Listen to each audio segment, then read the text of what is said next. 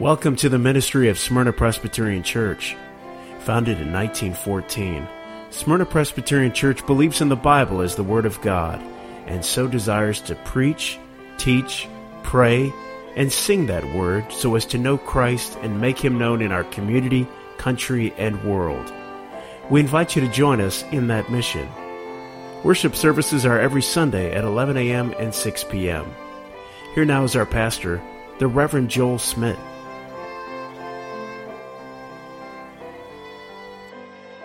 From 1 Peter chapter 2, beginning in verse 13 this morning. Be subject for the Lord's sake to every human institution, whether it be to the emperor as supreme, or to the governors as sent by him to punish those who do evil, and to praise those who do good. For this is the will of God, that by doing good you should put to silence the ignorance of foolish people. Live as people who are free, not using your freedom as cover up for evil, but living as servants of God.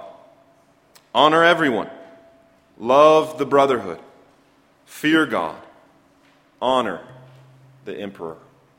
Amen. Please be seated. In the year 410, the Visigoths, led by their leader Alaric, sacked Rome. For three days, they looted, burned, and pillaged their way through the city, leaving a wave of destruction. And that city, the eternal city, which seemed to be a beacon of strength, was now in ruin. And this empire, considered by most as one of the greatest emperor, eh, greatest empires and kingdoms ever. The one that seemed invincible had been brought to its knees. And with it, the reign of the Roman emperors who were perceived as gods were shown to be nothing more than mortal men able to be conquered and overthrown. And so, with the fall of Rome came the fall of Roman society as most knew it at that time. And as a result, there was fear and unrest, and that became the norm. And so, in the midst of that chaos and that uncertainty, St. Augustine wrote what is perhaps one of his most famous works the city of God. And he wrote it for two main purposes. First, to be a defense of Christianity because the Christians were being assigned for the blame of the destruction of Rome. At the cultural unity of Rome had been lost when they had forsook their Roman gods for the God of Christianity. And so many thoughts as a result, we need to return back to these gods that would unify us, that would strengthen us. And Augustine showed that that was foolishness. But he also wrote it to strengthen the Christians who were being affected as a result. They were being persecuted. And so, how could these Christians live in a society that was hostile to them. And at the same time, how could they be good citizens? As well as for them to understand that the church and the kingdom of God does not rely upon any human kingdom, any human government. And so, in doing, Augustine demonstrated that we are a part of two cities the city of God and the city of man. And as a result, we are part of these two kingdoms that overlap in many ways. And he, in a sense, says that we have a dual citizenship. And our passage this morning from 1 Peter demonstrates this reality. How are we to be Christians and to live in the world in which we do, specifically in the civil world with our governing officials that are over us. And this is a part of a bigger discussion that both we have seen and will see. How are we to be in the world, but not to be of the world? And so we will begin looking at these aspects by looking at our civil responsibilities this morning. And we'll see it in two points. First, the Christian's civil duty, and then second, the Christian's civil liberty. And what Peter's been saying here is being built upon itself, that we're never to read these sections in isolation. And oftentimes it's easy for us to do that because we preach these small sections, but we must remember that this is a part of a letter, and, and Peter is writing something and he's, he's, he's making his case. And so we have seen how Peter has told his readers, and us being a part of that, we, we are a chosen race, a holy priesthood, a holy nation, a people for his own possession. Because we are built upon the cornerstone. We are built upon the essential stone. We are built upon the Lord Jesus Christ, and as a result, that we have this marked identity that makes a real difference in our life. And that comes from the inside out. It begins with a new heart that has been given to us by Christ and through the Holy Spirit. And through that new heart, we no longer conform to the patterns of this world, that we're to desire for inner heart holiness. We're to abstain from the passions of the flesh, as we saw last week. And from that new heart, then comes new behavior outwardly. And we are to keep our conduct honorable. And we're to be above reproach in the eyes of the watching world. Because there are eyes, as you know, that are looking at you, that know you are a Christian, and they are looking to see how will he or how will she respond in this given situation. Will there be a difference? Or will they act like just anyone else, given their circumstances? This last week, I visited with Don Wilkes in the hospital. Don, as many of you know, is a, a true father of the faith. And I went to the hospital on the day that he was diagnosed with a brain tumor. And I went there thinking, this is going to be hard. This is a, a terrible scenario, perhaps even tragic.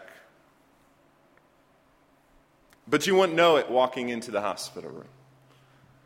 Because there was Don in his hospital bed, and he was his old, cheery, smiley self.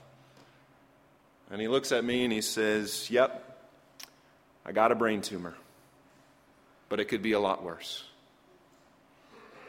And in my mind, I thought, Don, I don't know how it could be much worse. a brain tumor is about as bad as it comes. But he went on to explain. He said, If the Lord decides me to use this to take me home, that's good. If he gives me many more years, well, that's good too. And that's what I'm talking about with this Christian witness, this Christian testimony to be different and to be distinct. It's not being different and distinct in a weird way, but in a way that demonstrates that you have peace and joy and hope most do not have in this world. And we have opportunities all the time to demonstrate that, to demonstrate that we are citizens of a, a different kingdom, a, a heavenly kingdom. And that's what Peter has been focusing on here, and he even calls his readers sojourners and exiles. And he would call that to us as well. Even as much as we are citizens of this land, that we are to be citizens of a greater land, and, and in a sense that we are, are to be just passing through this world. But as immediately as he says that, he gives a, a healthy correction. Because it would be very easy to say, well, yes, Jesus is my king, and so therefore I need no other king. I'm a citizen of heaven, and therefore I do not need to be a citizen of this world, of this country, or this land. I do not lay hold of anything earthly, therefore nothing earthly can lay claim on me. I hold the laws of God, therefore I don't need to hold the laws of man. All of that sounds super spiritual, but Peter in the scriptures would also say that it's super wrong. Yes, indeed, Jesus is our king, but we also have earthly kings and rulers. Yes, we are citizens of heaven, but we are also to be citizens of this place. And so Peter says here in verse 13 that we're to be subject for the Lord's sake to every human institution. And then he goes on to tell of three institutions the civil institution, the social institution, and the marital institution. And he says that there is order and, yes, even subjection. Not a very popular word in our day, but subjection in each and every one of them. Notice in verse 13, he says we're to be subject to the emperor, the, the king, to the, to the governors. Verse 18 of chapter 2, he says that servants are to be subject to their masters. Chapter 3, verse 1 Likewise, wives, be subject to your own husbands. And then later in this same epistle, this same letter, he will say, Be subject to the elders of the church. And so we see that there is subjection in the civil and social and marital and ecclesiastical or, or, or religious or church realms. And in the coming weeks, we will look at each and every one of those. But today we want to narrow in on that Christian civil duty.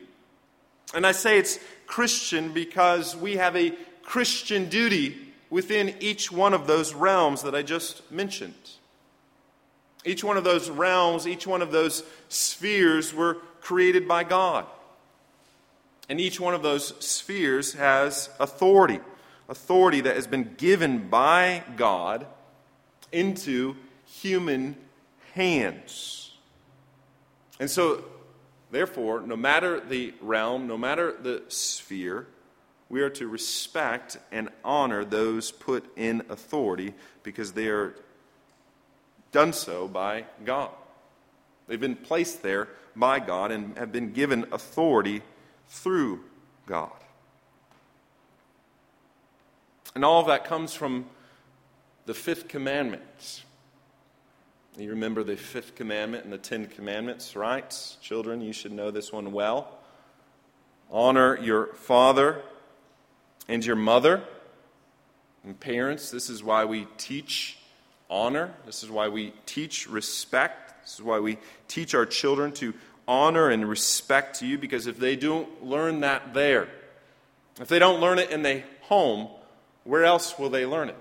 That in the home is the place where our children learn to honor authority. That the home is the seedbed, it's the ground for respect in all of those other spheres. But the fifth commandment is not limited to just the family, it's limited to all authority. There's never a time where you're outside of the fifth commandment. You don't get out of the home and go, okay, I don't have to worry about that one anymore. Check, I've done that. No, we are to honor every authority. We're to be subject, as Peter says. Why? As it says, for the Lord's sake. At the top of every civil and social and marital and religious sphere is the Lord, and we honor the Lord by honoring those over us. We demonstrate our allegiance to the Lord by respecting those who are put in charge. Romans 13 1 says, There is no authority except from God, and those that exist have been instituted by God. And so it begins at the top, and it must trickle down. It begins with respecting God. And as a, resp- a part of respecting and fearing God, we respect and even fear those that are over us, that are above us, and we respond rightly. And so, in the civil realm, as it says here, that we are to be subject to the emperor as supreme. Obviously, this was the type of government that was over them that Peter is writing to us.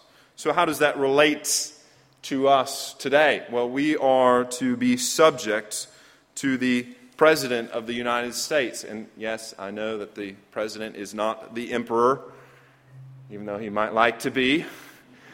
And I also understand that the President is only one branch of the three branches of government. He is not the exclusive or sole leader. But the President of the United States, in many ways, for better or for worse, is the centerpiece of the government. And as a result, he's often the, the bullseye, so to speak, for criticism, for lies, for hate, for slander. And this is regardless of who is in the White House. And yet, this scripture would say none of those words should come from the lips of Christians. And yet, how often it does. How often you read of it, perhaps even have said it yourself. Oh, the president is a he's a moron. He's an he's an idiot. He's a fool. And these descriptions almost become synonymous with their names themselves. And like I said, that is regardless of who is in that seat. And yet, this is not to be Christian conduct. I get it, sometimes the president is not honorable, maybe even a lot of times. Or even perhaps respectable in his conduct, and yet that doesn't diminish our duty. We must respect the authority, we must respect the office because ultimately we respect God.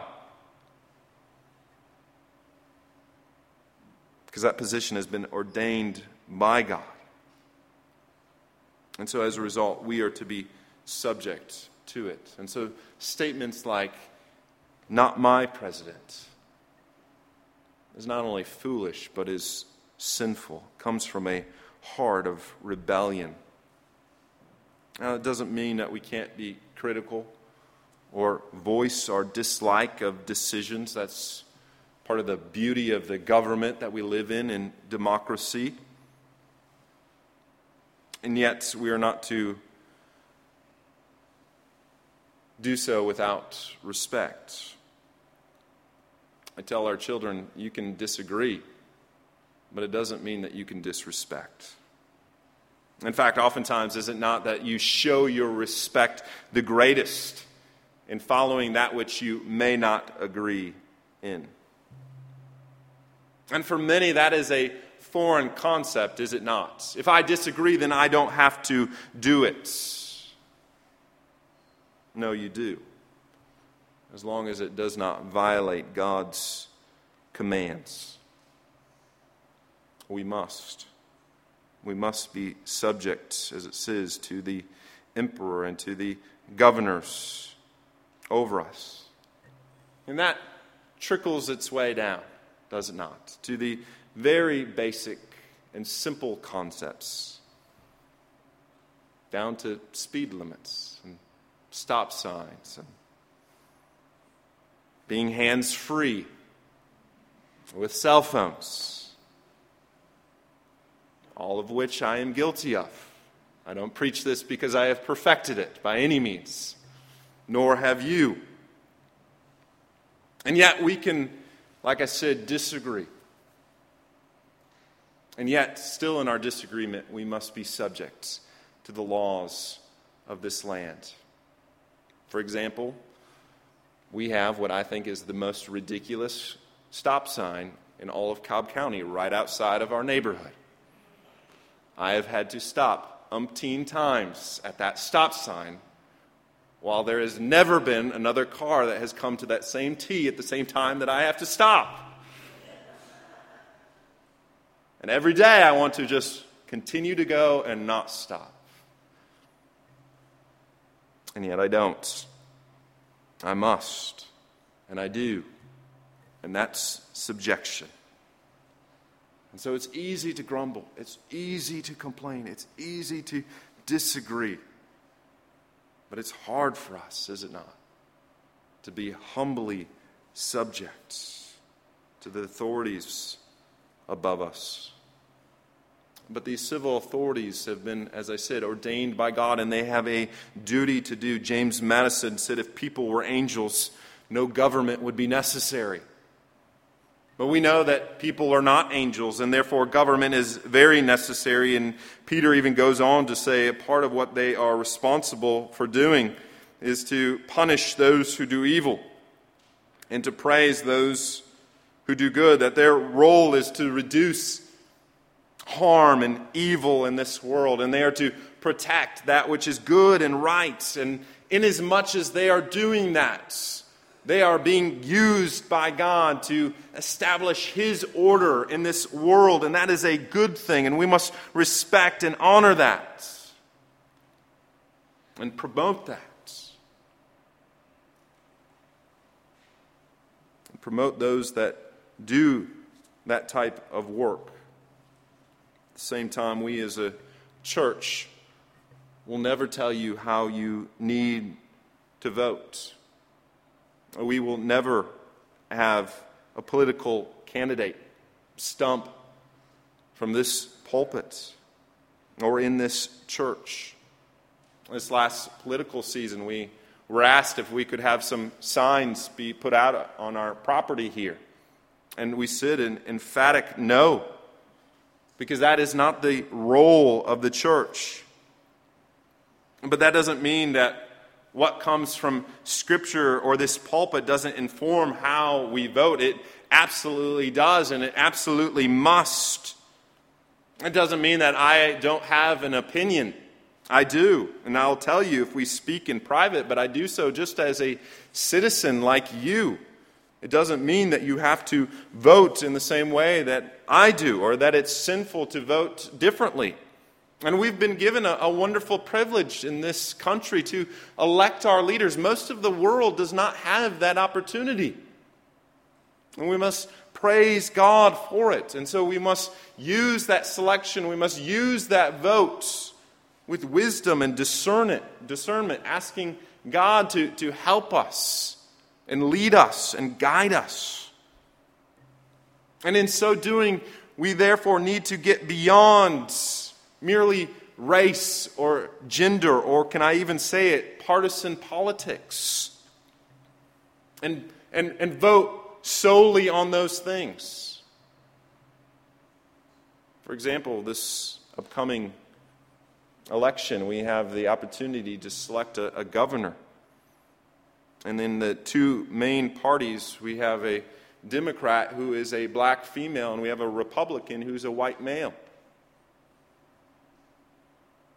And let me say, if you are going to vote solely based on any one of those qualifiers, you're not ready to vote. At least, not ready to vote as a Christian.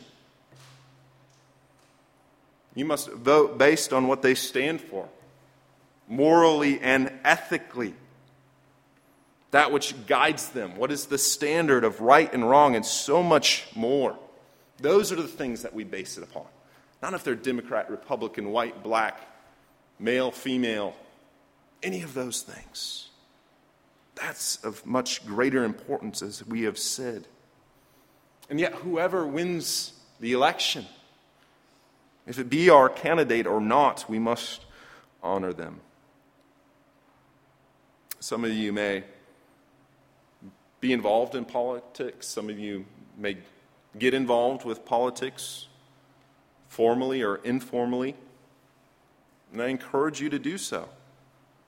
I pray that there would be some within this room that would be city council members or state or national representatives. We ought not to abandon this space.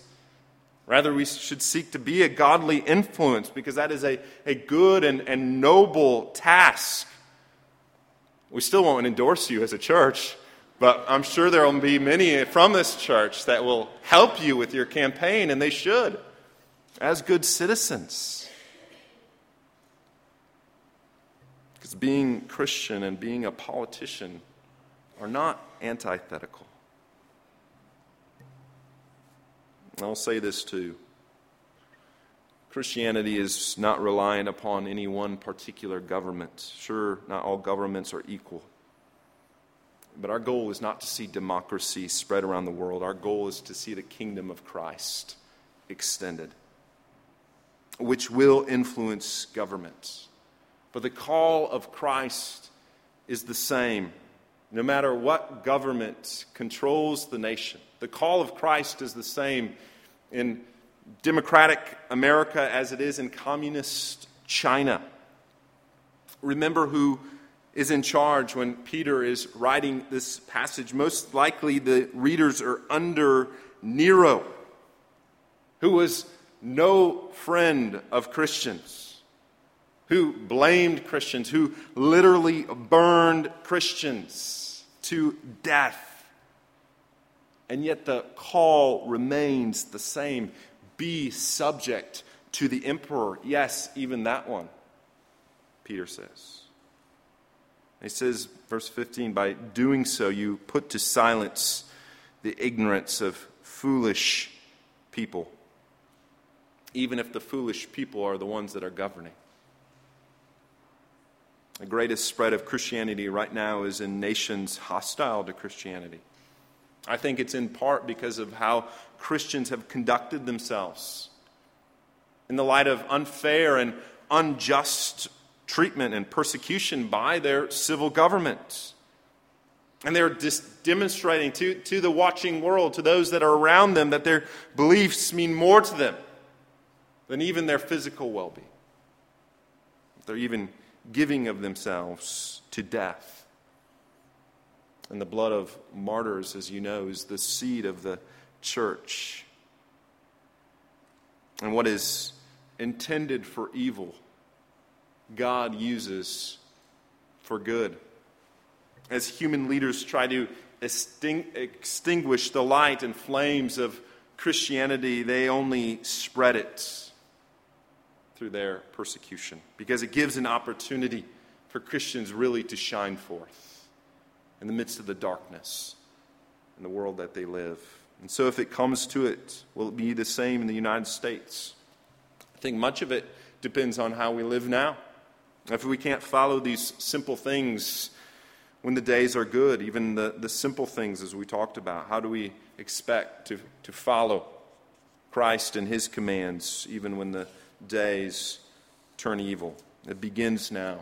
It begins with right honor, right subjection, right prayer for our civil authorities. Let me ask you when's the last time you've prayed for those that reign and rule over you, even while disagreeing or may even not liking them personally. We must still pray for them. Well, second, then, we have this Christian civil liberty. Liberty and freedom are beautiful words that represent beautiful realities, realities that our country has tried to uphold and, and has fought to persevere. Remember Patrick Henry, his famous statement give me liberty or give me death. Or we can even think of Martin Luther King, how he stood for freedom regardless of race or skin color. And those are things that we as Christians should fight for, for, for liberty and freedom for our country, for all people that dwell and live here. But I'll say this there are no people on earth that are freer than Christians, even if they live in bondage in the land in which they dwell.